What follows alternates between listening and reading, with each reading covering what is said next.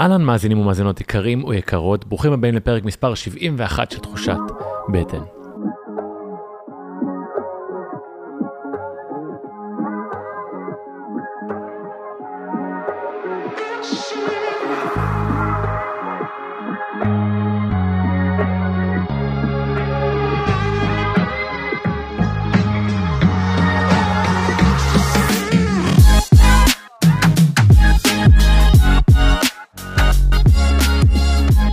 שבוע נפלא, מקווה שהפרק הזה מוצא אתכם שלווים ונינוחים, שלקחתם נשימה עמוקה היום.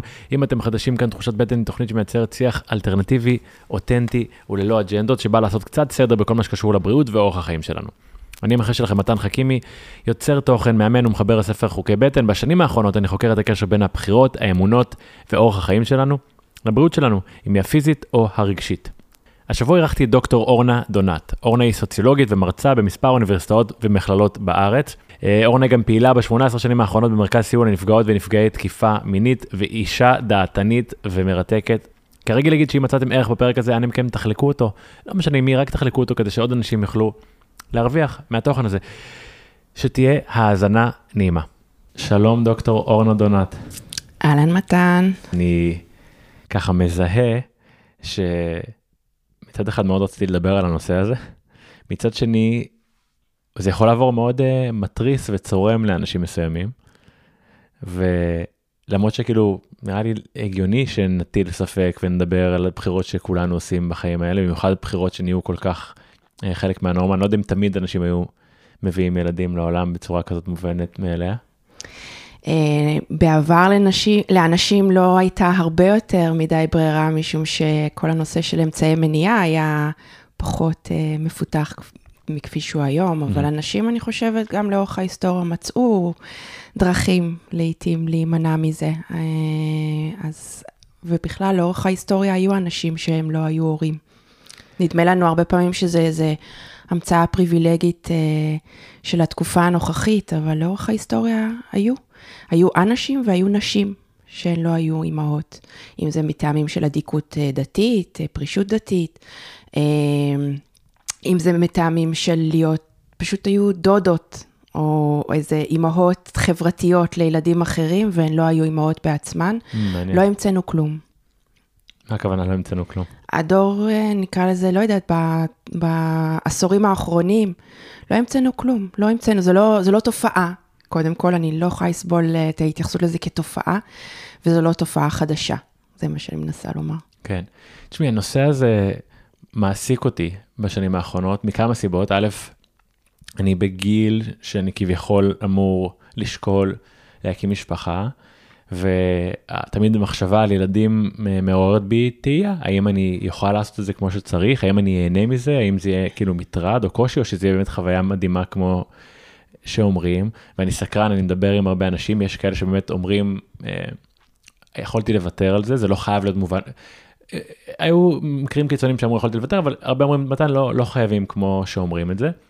ומצד אחד אני מסתכל ואומר, אוקיי, יש אנשים שזה נראה שזה יוצר אצלם אושר עילאי ותחושת משמעות, ומצד שני אני אומר, אני רואה מה שאולי כן ברמה הסטטיסטית קיים, ואי אפשר להפיל את זה בהכרח על, על הורות, אבל שמוסד הנישואים סלש להביא ילדים לא בהכרח עובד. כלומר, כולנו ידועים בזה שהמערכות יחסים עם ההורים שלנו הם הדבר הכי uh, מאתגר. אז כאילו, איך יודעים אם נכון או לא, uh, והאם באמת, זה מה שאת חוקרת בעצם, אנשים שבעצם אולי התחרטו או, או מטילים ספק בנושא. כן, בוא נלך רגע כמה צעדים לאחור, כי זה נורא חשוב אה, מה שאמרת מקודם על, ה, על, הש, על השאלה הזאת, האם זה מתריס, האם מותר, האם מותר לנו בכלל לשבת כאן ולדבר על זה, או שאנחנו נעורר זעם מעצם כך שאנחנו יושבים ומדברים על זה. ואני, אני, קודם כל אני מבינה את החשש, אבל אני אומרת, אה, כבר מראש, אני לא מגיעה לכאן עם, אה, בשם איזושהי תעמולה. שמטרתה להעביר את המסר שהורות או אימהות זה משהו שהוא לא טוב, הוא לא עובד, בואו נרד מהעניין. אה, ניסינו אה, לאורך ההיסטוריה, בואו נפסיק עם זה. אני לא, אני לא באה בשם המסר הזה, אני באה בשם הניסיון לאפשר לכמה שיותר אנשים, ובעיקר נשים, לעצור רגע ולשאול מה אני רוצה. האם אני רוצה מה אני רוצה, למה אני רוצה, האם אני מסוגלת, האם אני מסוגל, אה, האם אני מסוגל למשל מבחינה רגשית, מבחינה חומרית, אה, מבחינת זמן, מבחינת מבנה האישיות שלי. זה גם, גם כלכלי זה שיקול, לא? בטח, אה, בהחלט, זה גם, אני לא, אני לא חושבת שאנשים שהם בעוני לא צריכים להביא ילדות וילדים לעולם, ושאנשים שחיים באושר מחויבים לעשות את זה, אבל זה בהחלט, יש כאן שאלות, מה אני מסוגל אה, לתת? ואם עצם זה שאנחנו יושבים ושמים סימני שאלה, ומוציאים את זה מהמובן מאליו, כי המובן מאליו הזה גם גורם להרבה מאוד סבל. אם עצם זה שאנחנו יושבים ושמים סימני שאלה, זה נחשב למתריס, אז, שה... אה, אז, אז אוקיי, בסדר, נקבל את זה שעבור אנשים מסוימים זה מתריס, אבל בעיניי זה כל כך, כל כך חשוב לדבר על זה. אה, אני חושבת באמת שנגרם הרבה מאוד סבל. דווקא בגלל האוטומט הרבה פעמים שבזה. בטוח. ואני אומרת גם להורים וגם לילדות ולילדים. בטוח, אני רק רוצה להגיד שמבחינתי החשיבה על המילה מתריס היא קיימת, כי בעצם איך מגיב, מגיב או מגיבים, מגיבה לזה אימא שכבר יש לה ילדים. כלומר, האם זה הדבר שאתה אומר, אולי, אולי זה יוצר איזושהי התרסה, כי מי שאומרת, יש לי ילדים, מה הם מדברים איתי עכשיו על, על זה שכאילו אולי זה לא נכון. הנושא הזה רלוונטי לכולנו, mm-hmm. כי באמת לכולנו, גם, גם מי שהם כבר הורים, גם, תכף אני אגיד לך למה, גם למי שהם כבר הורים, גם למי שהם לא הורים, גם למי שלא רוצים להיות הורים, גם למי שמתלבטים, ויש מי שמתלבטים, לא מספיק מדברים על זה, זה mm-hmm. נחזור אולי למה שאתה דיברת על ההתלבטות, וגם כי כולנו ילדים להורים. זאת אומרת, גם אם, בין שהם בחיים, בין שהם לא, בין שאנחנו בקשר איתם, יותר טוב או פחות טוב, אלה מערכות היחסים הראשוניות שלנו, וזה רלוונטי, משום שגם מי שהיא אימא, או גם מישהו אבא, קודם כל עדיין יכול לשאול את עצמו עדיין, זה לא, זה לא נגעת נסעת, עדיין לשאול את עצמו את השאלות, אה, מה קורה לי בהורות, איזה מחירים אני משלם או משלמת, איך הייתי אולי, האם יש משהו שאפשר, שהוא יעשה אחרת, כדי שאני לא אסבול כל כך נניח, או יהיה לי כל כך קשה בהורות. וגם, אני יודעת את זה באמת, מהורים שמספרים את זה בעצמם, שלמשל שהם קראו את הספרים, זה מאפשר להם גם להיות הורים אולי אה, קשובים יותר, או, או אוחזים טוב יותר את מערכות היחסים שלהם עם הילדות והילדים, וגם לאפשר לילדות ולילדים שלהם יותר להעביר את המסר, הרחיקו לכת. זאת אומרת, תשאלו גם אתם שאלות. אה, זה בסדר, אנחנו, אנחנו יודעים מה המחירים של האוטומט הזה, אנחנו יודעים מה המחירים של הלא לשאול שאלות, הרחיקו לכת גם אתם. ככה שגם מי שהמורים בעצמם, זה לא בהכרח סוף פסוק.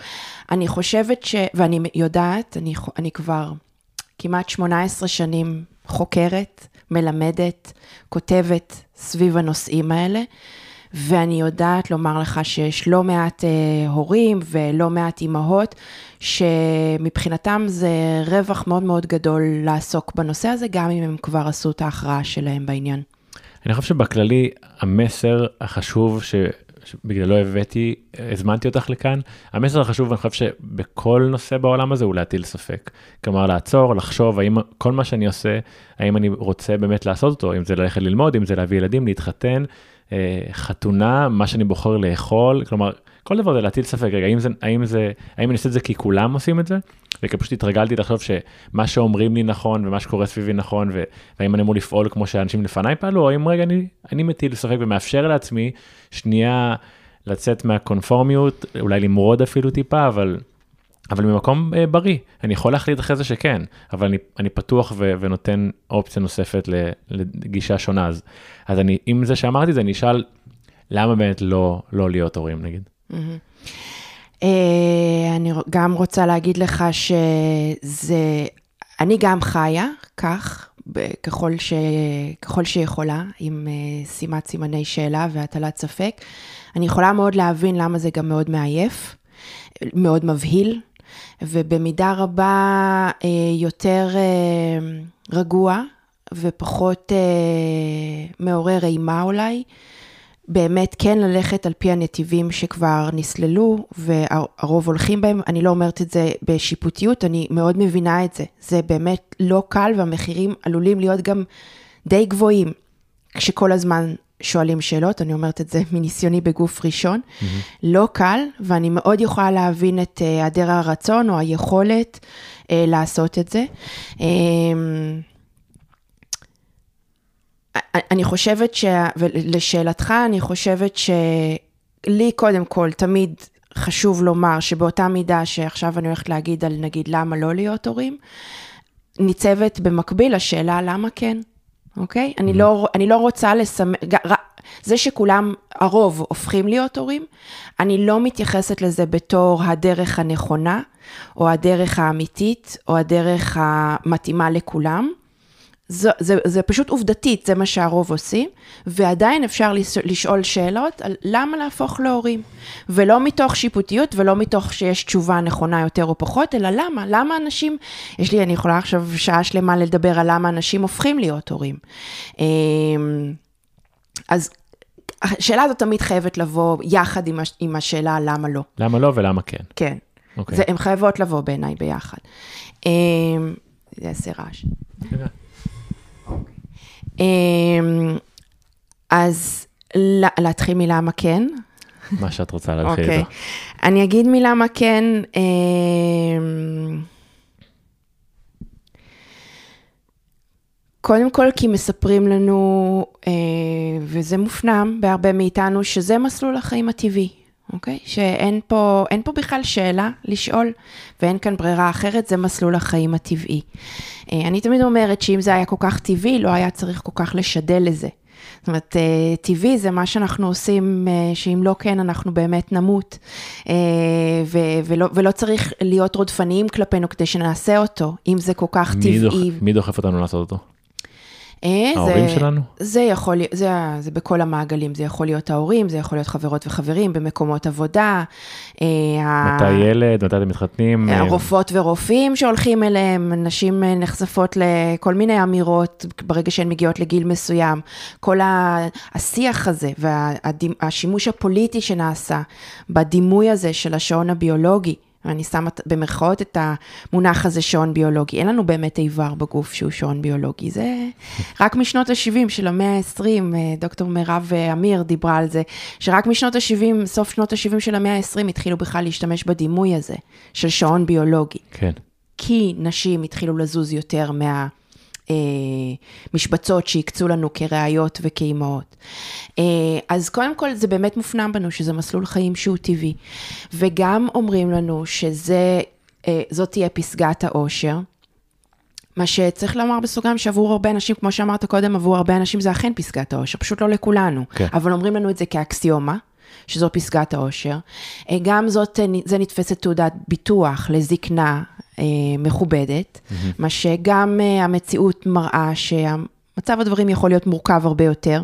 אני חושב שהרבה אנשים רוצים להביא ילדים כדי לא להיות בודדים, או, או עם איזו מחשבה כזאת, אבל יש הרבה הורים מאוד בודדים, אז זה לא בהכרח מבטיח שום דבר. נכון, וגם אני רוצה ללכת פה עוד איזה, לפתוח פה איזה סוגריים ולומר, בעיניי צריך אה, לשאול הרבה מאוד שאלות סביב האימה שזורעים בנו מלהיות לבד. אה, ולהיות לבד זה לא בהכרח להיות בודדים. ולהרבה מאיתנו להיות לבד, יש לזה כל מיני יתרונות עבורנו, וזה דווקא המחוזות היותר רגועים והיותר נעימים והיותר מדויקים לנו. לא בכלל לא להיות בחברה, אבל הלבד הוא לא, הוא לא עד כדי כך אה, אה, אימתני, כמו שמספרים לנו, ואני חושבת שכשמגיל צעיר, צעיר מעבירים לנו את המסר שלבד זה הדבר הכי גרוע שיכול לקרות לנו, אני חושבת שזה אה, לא מאפשר להרבה מאוד אנשים לעשות הכרעות בחיים שלהם, שהם היו עושים אותם אחרת אלמלא היו זורים בנו את הפחד הזה. אז יש פה, יש פה המון שכבות אה, סביב ההטרונורמטיביות הזאת, יש פה המון שכבות לקלף, ובאמת, אה, זה שאלות סביב... טוב, לא ניכנס, סגרתי סוגריים, זה, אני יכולה לדבר על זה שעות בפני עצמו, על, על הנושא הזה. אז כן, אז גם הפחד מ... מפחידים אותנו מהבדידות, והפחד מ... אמ, מהזקנה הזו, שזה כאמור לא בהכרח מבטיח, אה, ופחד ממוות, אה, ילדים מגלמים את רוח החיים, ונדמה לנו הרבה פעמים שזה מה שאולי יעזור לנו להתמודד עם החרדה המאוד גדולה שלנו ממוות. אה, כל הדברים האלה, אגב, יש, לי, יש עוד סיבות, אבל כל הדברים האלה, אני, אני מבינה אותם מעומק ליבי, אני מבינה אותם. אני פשוט אומרת, יש עוד, יש עוד שערים לעבור בהם כדי להתמודד עם mm-hmm. כל מה שדיברנו, mm-hmm. שזה לא בהכרח רק השער של הורות. אמ, אנשים שהם לא הורים יכולים להיות מאוד לא בודדים, בדיוק כי הם יוצרים לעצמם רשתות חברתיות מאוד אה, ככה אדוקות, ומדויקות. קרובות, מדויקות מאוד. כן. יש בספרות, אפשר אפילו לקרוא לזה משפחה נבחרת, זה chosen families, אוקיי? זה לא אלה שאנחנו נולדים אליהם אה, באופן ביולוגי ו- ו- ושקשרי הדם הם ביולוגיים ושל קשרי דם. וזה גם לא חברות שאתה יוצר סתם כי גם להם יש ילדים. כן. כן, זה באמת אנשים שיש לנו אה, אה, אה, חוויות מאוד אינטימיות, מאוד קרובות, מאוד אולי דומות, מרגישות מאוד זומות, בטוחות. דעות דומות. כן, כן. אה, או, ושגם השוני יכול להיות מוחזק בצורה שהיא מיטיבה, mm-hmm. אוקיי? גם השוני. תומכת. זה, כן. כן. אה, אז, אז לפעמים אולי אנשים אה, שהם לא הורים יכולים להיות אולי פחות לבד, ואז גם להרגיש פחות בודדים, מהורים ששמו את כל יהבם על הקשר עם הילדות והילדים, ובאיזשהו שלב הילדות והילדים פורסים אה, כנפיהם אה. ויש להם חיים עצמאיים, וההורים עשויים למצוא את עצמם באיזה שבר קיומי ממש, זהותי. כן. מאוד עמוק. עכשיו, הכל קיים, בסדר? הכל קיים. אני לא טוענת שתמיד התסריט הפסימי הזה הוא זה שקורה, אני פשוט אומרת שהכל קיים. ובפועל, התנועה מאוד סואנת. יש לנו הרבה מאוד אפשרויות איך לחיות את החיים האלה. אה, אנחנו אנשים שונים, מתאימים לנו דברים שונים, ואם רק הייתה לנו אפשרות גדולה יותר to explore אה, ולשאול שאלות ולבדוק, אז אולי אנשים היו חיים חיים שהם יותר מדויקים, ואז אולי אה, היה קצת יותר רגוע גם לאנשים. אנשים, אה, אה, אה, קשה, קשה כשדברים לא מדויקים, קשה כשיש לנו המון דיסוננסים. של מה אומרים לנו שצריך, אבל זה לא מתאים לנו, אז איך למצוא את עמק השווה פה בין הקולות, הקוקופוניה הזאת. בכלל, אם כאילו אתה, אתה חי במציאות של מה אומרים לי לעשות, מה נכון, כזה, אני כל הזמן שומע, אומרים שתזונה כזאת נכונה וכזאת, אז, אז מה נכון, אומרים שככה כן לי ילדים, לא ילדים, אז מה נכון, וכאילו המטרה היא דווקא להתקרב. לעצמך ושתבין מה, מה נכון לך, כי ברור שאין דבר אחד שמתאים לכולם בשום תחום, לא יכול להיות שכולנו נועדנו להיות הורים, ולא יכול להיות שכולנו נועדנו לחיות אה, קשר אה, מונוגמי, ולא יכול להיות שכולנו נועדנו לאכול את אותה תזונה, כלומר אנחנו פשוט שונים, ויש משהו בקונפורמיות ובמציאות שאנחנו חיים בה, שהיא מול ה... אם זה ההורים שאומרים לך, כי היה דורות לפניך, או אם זה, אם זה התקשורת, אם זה הבריאות, או אם זה הבן אדם שמציב לך את השעון הביולוגי, כאילו זה כבר, זה כאילו בוחרים בשבילך באיזשהו מקום. כן, ואני, אני, מה שלי מאוד חשוב זה, זה מצד אחד להחזיק את, ה, את, ה, את מה שאתה אומר עכשיו, באמת שהוא הוא מאוד uh, מצטמצם לתוך האינדיבידואל ומה מתאים לי, ואנחנו באמת שונים אחד מהשנייה, והצרכים שלנו שונים, והיכולות והרצונות שלנו. אני אישה מאוד פוליטית, ולכן במקביל, לי גם מאוד מאוד חשוב לראות איך כל המטריקס הזה עובד. זאת אומרת, זה לא רק אה, אה, לפרוש ככה לביתי ולהגיד, זה מה שמתאים לי, זה כזו אני וזה, לי מאוד חשוב במקביל גם להבין מה קורה פה. למה מפעילים עליי את הכוחות האלה להפוך להיות נגיד אימא? למה מפעילים עליי את הכוחות האלה לאכול דברים כאלה ולא אחרים? אה, מי מרוויח מזה? מה עם יחסי הכוח פה?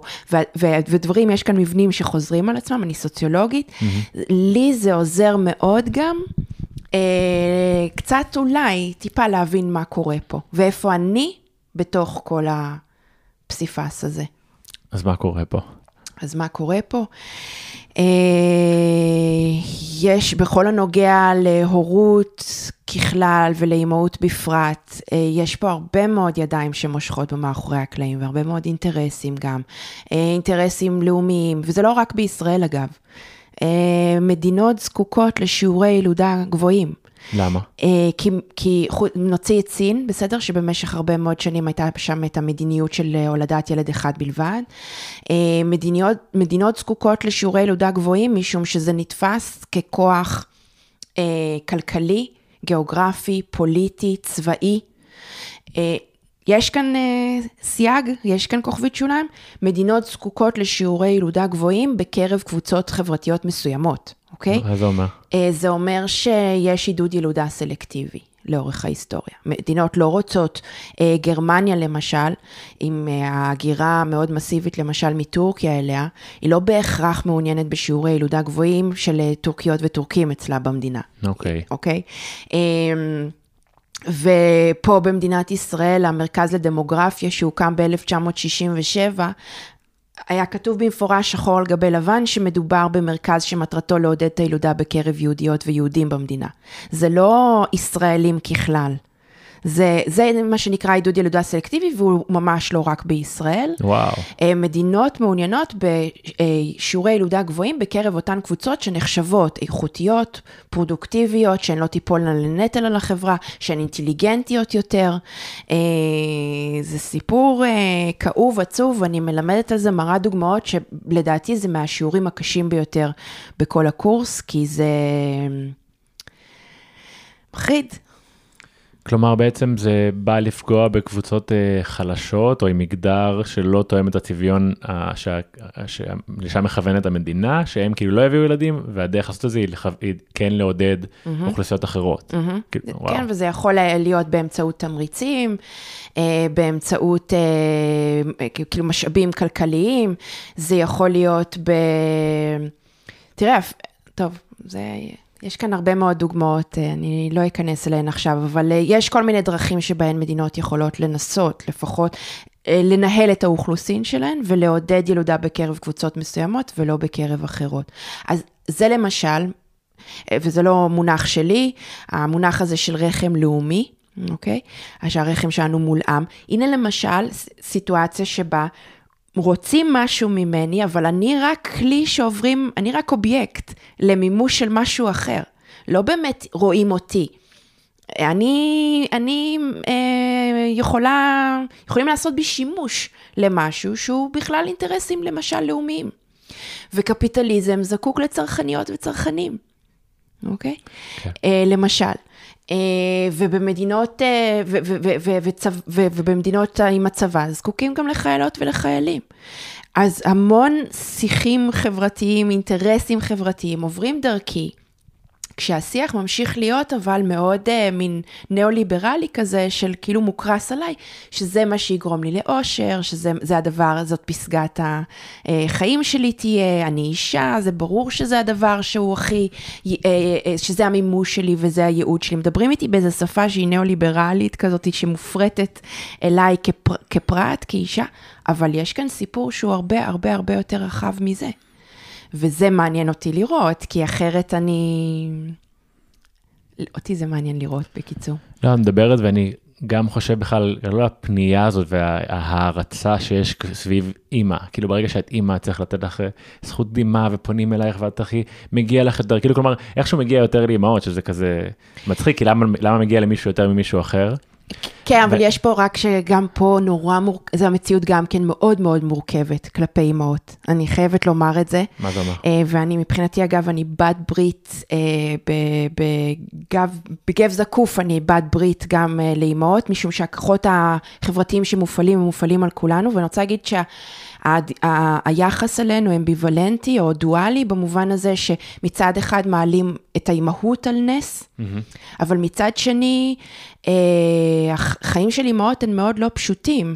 הן מצויות תחת ביקורת מאוד נוקבת, תחת פיקוח מאוד נוקב בכל הנוגע לטיב האימהות שלהן. אה, שופטים אותם, אה, מטר, מטר, מטרללים אותן. הם מתייחסים אליהם הרבה פעמים כמי שלא יודעות דבר וחצי דבר, והן הן זקוקות למשל לממסד הרפואי ולמומחיות ומומחים שיגידו להם מה לעשות. אה, יש, יש פה המון המון אה, מסרים כפולים, מכיר, גם אה, כי אומרים לנו, רק עוד, רק אני אשלים את המשפט, רק שאומרים לנו שמצד אחד אנחנו אה, נקבות, ולכן אנחנו מצוידות בארגז הכלים הטבעי, ואנחנו נדע, והאינסטינקט האימהי, ואנחנו נדע, זה מצד אחד כל הזמן מעבירים לנו את המסר הזה, ומצד שני מעבירים לאימהות הרבה פעמים את המסר, אתן לא יודעות כלום, אתן אה, צריכות אותנו, ואתן לא יודעות מה אתן עושות. כן, אני מודע ללחץ שאימא טריה נמצאת בו, אני שומע, שומע לאחרונה, יצא לשמוע כמה פעמים על נשים שנגיד אה, קשה להם עם זה שאם הילד שלהם פתאום צורח בציבור, אז כאילו יש פתאום איזה שהן עיניים כאלה של למה את לא יודעת איך לטפל בילד שלך.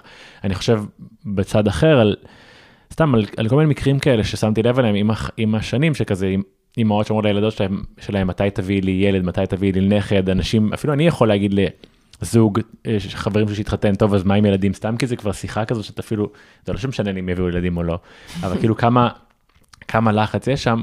ועוד דבר שחשבתי עליו, שאני חושב עליו כבר הרבה זמן, ויצא לי גם להגיד אותו לכמה חברות בנות, אבל יוצא לי לשמוע את העובדה שכאילו, אני בתור גבר אה, פריבילג, שאני יכול להביא ילדים תאורטית עד יומי האחרון, ואז זה לא מטריד אותי. ו, ולאנשים יש את השעון הביולוגי שדיברנו עליו. עכשיו, בעצם קורה מצב שבגלל שיש את המושג הזה שעון ביולוגי נוצר הרבה לחץ על האישה ואז היא אומרת טוב אני חייבת עכשיו עד גיל 30 להביא ילדים ואז אני לא יכולתי שלא לתהות לעצמי מה היה קורה לאותו אישה אם לא היה לה um, שעון ביולוגי בכלל. כלומר לי בגלל שאין שעון, שעון ביולוגי אני אומר יכול להיות שאני אביא ילד בגיל 60 ויכול להיות גם שאני לא אביא בכלל ואחלה. ואז אני אומר בכמה השיעור ילודה, ילודה היה יורד או מתבטל אם לא היה כאילו timeline. ואז אותו אחת שאמרה אני יכולה בגיל 60 אתה אמרת כבר לא בא לי. אבל זו הייתה בחירה אמיתית שלא מגיעה מלחץ של זמן וזה ממש מעניין בעיניי.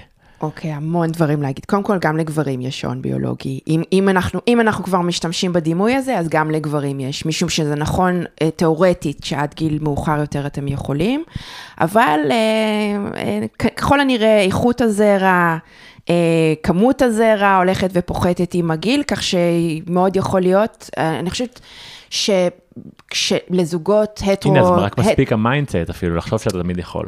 כן, כן, ואתם, זאת אומרת, זה, אה, בכלל לא, מד... כמעט ולא מדברים על העניין שגם לגברים יש אה, שעון ביולוגי. אני הייתי רוצה שמכולנו זה היה יורד הלחץ הזה, זאת אומרת, לא, אין לי איזה הנאה או סיפוקים פתאום עכשיו יתחילו להציק לגברים גם. אגב, עוד דבר רק להגיד, אם, אולי אם הגיע, קרה מצב ש, 아, שבגיל 30 לא קרה, כאילו לך להביא נגד, או לך. ואז אה, בגיל 40 פתאום אולי רצה, וכבר עבר השעון ביולוגי, אז אולי זה גם כאילו בסדר, זה חלק מהחיים, לא? כאילו אם, אם, כאילו, אם לא הבאתי את זה לקרות בצורה טבעית, אז למה להביא את זה לקרות בכוח? אני, אני מסכימה עם מה שאתה אומר, אני חושבת שבכלל, יש כאן עוד הרבה שיקולים שיכולים להיות אה, לאנשים על האם ומתי להפוך להיות הורים, וזה שמקריסים את הכל על השעון הביולוגי הזה, שהוא כן קיים אצל... בוא נאמר עובדתית, אני לא מתייחס לזה באמצעות המונח שעון ביולוגי, אבל עובדתית, היכולת אה, לפרוט ולרוות הולכת ופוחתת עם הגיל, עובדתית, mm-hmm, כן. גם לגברים, גם לנשים. ו- אבל זה לא, זה לא השיקול היחיד. רק שכחברה ועוד איך שמים את זה, ובאמת מכניסים הרבה מאוד נשים ללחץ, רק בעיקר נשים ללחץ, אה, סביב העניין הזה, ונשים עשויות למצוא את עצמן עושות הכרעות, גם נגיד להיכנס לקשרים. שלא בהכרח מתאימים להם, וגם להישאר בקשרים שלא בהכרח מתאימים להם, רק בגלל שכל הזמן דופק לכאורה הטקטוק הזה של השעון ברקע, שוב ושוב ושוב. יכולים להיות פה עוד שיקולים, צריכים להיות פה אולי עוד שיקולים, האם אני מרגישה בשלה רגשית, האם אני מוכנה לזה, האם מבחינה כלכלית, דיברנו על זה קודם. יש כאן עוד הרבה מאוד שיקולים, האם עכשיו זה הזמן בשבילי, מה סדרי העדיפויות שלי, כל מיני שאלות. והטקטוק הזה של השעון הביולוגי שכל הזמן מאיצים בנו, הוא ממש דורס את הכל ושם את זה כאילו זה הדבר היחיד במרכז. זה מאוד בעייתי בעיניי. אמ, היה עוד משהו שרציתי להגיד ואני לא זוכרת אותו כרגע, אבל אולי הוא עוד יצוץ. אמ, אפשר להפסיק לשנייה, אם את רוצה. כן. אה, מה, איזה עוד דברים בא לך אה, שנקשקש עליהם? רגע, אפשר, אני יכול לחזור רגע על מה שאמרתי, ותחשבי אם היה משהו שרציתי להגיד לגביו, אמרנו על, על הפריבילגיה שלי בתור גבר, על העובדה של יוצרים אה, הנה, הנה, זה טמון. מה שעוד רציתי להגיד זה שהנה, אפרופו עוד מסר כפול שמועבר, מדברים איתנו רק על זה שה... נשים נתונות תחת הטקטוק השעון הביולוגי הזה, ואנחנו מפנימות את זה מגילים, הרבה מאיתנו מפנימות את זה מגילים צעירים וממש חיות בצל של הטקטוק הזה. ואז לועגים לנו למשל שאנחנו לחוצות חתונה ואנחנו לחוצות ילדים ומה, כאילו למה אנחנו לחוצות כל כך ולמה אנחנו ישר יוצאות לדייט וישר מי מאיתנו שיוצאת לדייט עם גברים נקרחת ורוצה לשים עליו טבעת. וואלה, is it? לפני שנייה אמרת לנו, נו, נו, נו, נו, נו, נו, נו, זאת אומרת, אומרים לנו, נו, נו, נו, נו, מה קורה בקרוב אצלך, מה קורה, מה קורה, מה קורה. ואז הרבה פעמים נשים תעשינה הרבה מאוד דברים כדי בדיוק להגיע ליעד הזה, ואז אומרים, תראו את הלחוצה הזאת, איזה פסיכית היא. וזה מסר, זה איזה מין צביעות כזאת ומסרים כפולים שהרבה פעמים אנחנו נתונות תחתיהם. זה נורא מעציב, זה נורא מכעיס וזה נורא מקומם. ואני רוצה עוד לנצל אה, אה, את, ה, את ה, מה שאמרתי קודם ולומר אה, שזה מקומם גם שמציירים נשים כלחוצות על כל הדבר הזה של מערכת יחסים וחתונה וכולי, אחרי שהלחיצו אותנו, מבלי לתת את הדעת שגברים יכולים להיות, גברים יכולים להזדקק למערכות יחסים אינטימיות, אינטימיות זוגיות, לא פחות ולפעמים אולי יותר מנשים, זה פשוט נתפס כאיזה פגיעות, ו, ו, ואז אנחנו נותרות אה, לבד בצריח, כאילו אנחנו אלה שרק רוצות בזה. ומה שנקרא בואו, כולנו, בואו. אה, ברור, לא, אין לא ספק, אה, הרבה, אני מכיר הרבה גברים שרוצים מאוד משפחה וזוגיות וקשה להם עם הבדידות והם לגמרי רוצים להביא אה, ילדים, לפעמים הם, הם רוצים לפני האישה. בטח, בפועל זה שיש... קיים, אבל כן, בשיח, נכון. זה כל פעם אני עושה את ההבחנה הזאת, כן. בפועל זה בדיוק מה שאני אומרת, הכל קיים מהכל, אבל בשיח האיש... זה, זה אנחנו נשים. זה תמיד יהיה אישה נואשת לחוצה ואף נכון. פעם לא יהיה גבר נואש ולחוץ. אנחנו כזה לקראת סיום, אבל כאילו בא לי כן לשמוע את דעתך, אני, אני, אני אשתף על עצמי, שאני באמת אה, ככה חושב, כשאני חושב על להיות הורה, אני ממש חושב על כל מה שאמרת, על, על דברים שצריך לחשוב עליהם, כמו באמת על הפן הכלכלי, אני מכיר את עצמי כשיש תכובות נגיד יותר לחוצות כלכלית, איך אני מתפקד, כשאני ישן פחות טוב בלילה, איך אני מתפקד, כשמאתגר לי עם הבת זוג, אה, אה, איך אני מתפקד, ו, ועל ה... ואז כשאני בסיטואציות האלה של חוסר יציבות, חוסר שינה, אמ, קשיים רגשיים מול אנשים, אני אומר וואלה, אני לא יודע אם אני יכול להביא את הצד הכי טוב שלי מול הילד שלי, או מול כל המשפחה. כלומר, אולי באמת, אולי אני אגלה שכן, ואולי אני אגלה שאין לי את המסוגלות לזה. אני חושב על איך, איך אני גודלתי, איך היה לאבא שלי ב, ב, בתור הורה. זה מאתגר, כאילו שום דבר לא מכין אותך כאילו להיות הורה, בטוח לא במציאות שאנחנו חיים בה, שיש כל כך הרבה אחריות ותפקידים להורה, שמעבר לה, לאהבה ולחום, אלא באמת ברמה הבירוקרטית זה לא נגמר. אמ, אז זה ממש כאילו, אתה יודע, אתה יושב ושואל ותוהה האם, האם זה יהיה הדבר הכי מאושר שקרה לי בחיים, או הדבר שאני אגיד, fuck, אין חזרה אחורה ממנו. כן, קודם כל זה באמת, אה, ב, לתפיסתי, אני יודעת שיש מי שלא יסכימו איתי, לתפיסתי, לתפיסתי יש כאן איזשהו אלמנט של הימור, כי אנחנו, זה באמת להיכנס למערכת יחסים שאנחנו גם לא יודעים איך היא תיראה ועם מי, עם מי, מי הבן אדם שאיתו נהיה במערכת יחסים עד יום מותנו, mm-hmm. כזו או אחרת. אה, זה, זה, יש בזה איזשהו אלמנט של הימור, אבל הוא מוצג לנו כל הזמן כזכייה בטוחה. ואני אני, אני רק שמה סימן שאלה סביב הזכייה הבטוחה. בוודאי שיש הרבה אנשים שמבחינתם זה הדבר הכי טוב שקרה להם, אבל לא לכולם, ואולי אנחנו לא יכולים לדעת לפני באמת איך תהיה הורות עבורנו. כשאני שומעת את ההתלבטות שלך, ויש, ו, ו, אני רוצה לומר, אני מן הסתם בטח לא יודעת מה נכון או לא נכון בשבילך, אני רוצה בעיקר להגיד ש... זה חשוב, לדעתי, השאלות שאתה שואל. זה אולי, הן לא נעימות, אולי האי ידיעה או אי ודאות, הם, אה, זה לא נעים, יש איזה רצון לדעת ולפתור את זה וללכת או לכאן או לכאן, ו... אבל אה, אני ככה, ההשתהות הזאת שבאי ידיעה יש בה הרבה בעיניי. וסביב העניין של הורות אין מספיק מרחבים שמאפשרים, רגע, להשתהות ולנסות לברר את העניין. אני חושבת שזה גם בגלל הקדושה של ההורות, שכל הזמן אומרים לנו מה יש פה בכלל לשאול, זה ברור שזה הדבר הכי טוב שיקרה לך, וכשזה יהיו הילדים שלך אתה תראה, אתה, you will adapt. זה, זה סיבה אחת, וסיבה שנייה זה כי נראה לי בכלל בחברה הקפיטליסטית, המהירה הזאתי, שכל הזמן מעודדת אותנו לסמן יעד ולכבוש אותו, וכל הזמן להיות עם איזה וייב של ידיעה כל הזמן, אין כמעט מקום ללהגיד, וואלה, לא יודעת. כן. אני חושב גם שאם ההורים שלנו לא הטילו בזה ספק, ואז פתאום להיות במצב שאתה צריך להגיד להורים שלך שהם כאילו האנשים שאתה הכי כאילו חשובה להם, אה, דעת- דעתם חשובה לך, לך תגיד להם עכשיו שאני לא רוצה ואיך הם יסתכלו עליך אם תגיד שאתה לא רוצה כי אתה בטוח אה, עובר בעיניהם כמוזר או למה, שאתה, למה שתרצה לעשות לעצמך משהו כל כך נורא ואני רואה כמה קשה לאנשים מול ההורים שלהם כאילו והם רוצים ככה. ואני, ואם כבר נוגעים בהורים אני אסכם ואגיד שמעניין אם השיחה הזאת עוזרת למי שמאזין להבין שאולי כל הלחץ הזה שנוצר עלינו בחברה או במשפחה, להביא ילדים, אולי הביא למצב שההורים שלנו הביאו אותנו כי לחצו עליהם ו- ולהבין אותם שזה תפקיד קשה. ויכול להיות שנכנסת אליו כי חשבת שצריך וזה נכון לך וזה לא היה נכון לכל אחד. כן. וככה אולי טיפה להיות יותר אמפתיים או מובנים כלפי ההורים שלנו. מבינים. כן, יש, אה, יש משפחות שבהם ההורים, אה, גם זה יצא לי לשמוע, משפחות שההורים אה, כן אומרים, מבינים אתכם שאתם שואלים שאלות בעניין, זה לא קל, מבינים, קחו את הזמן. וזה מקסים בעיניי, זאת אומרת, הם לא לוקחים את זה אישית, גם איזה, כאילו איזה עדות, אה, אה, עדות כנגדם על טיב ההורות שלהם. למשל, זה גם יכול ללכת לכיוון הזה. כן. הם פשוט אומרים, כן, זה לא קל, לכו תבררו. גם אולי משהו שצריך להפריד זה את החיבור הזה בין, אה, זה הדבר הכי, אה, אולי אני לא נגיד את הדבר הכי טוב שקרה לי, אבל אולי כאילו שהאהבה היא ענקית, כלומר, אני חושב שזה די אה, טריוויאלי ולא מפתיע שתהיה אהבה ענקית כלפי הילד.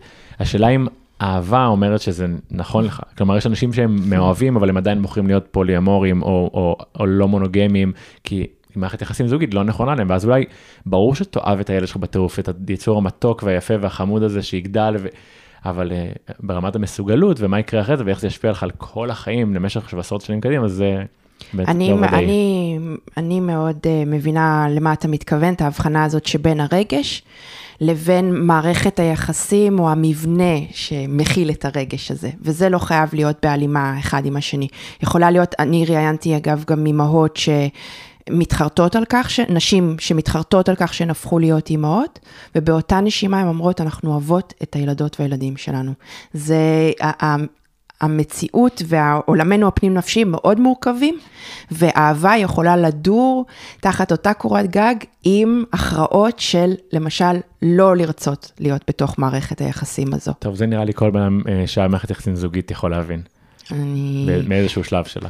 אז אני, אני מזמינה לאמץ את ההבנה, אולי אפילו הגופנית, בגוף ראשון משם, כדי להבין אה, גם בענייני ההורות. דוקטור אורנה דונה, תודה, היה מרתק. תודה גם לך, מאוד. זהו להיום יקרות ויקרים, מקווה שלקחתם משהו מהשיחה שלי עם אורנה. כרגע להגיד שאם מצאתם ערך בפרק הזה, אנא מכם תחלקו אותו, ואאחל שיהיה שבוע נהדר ולהתראות בשבוע הבא.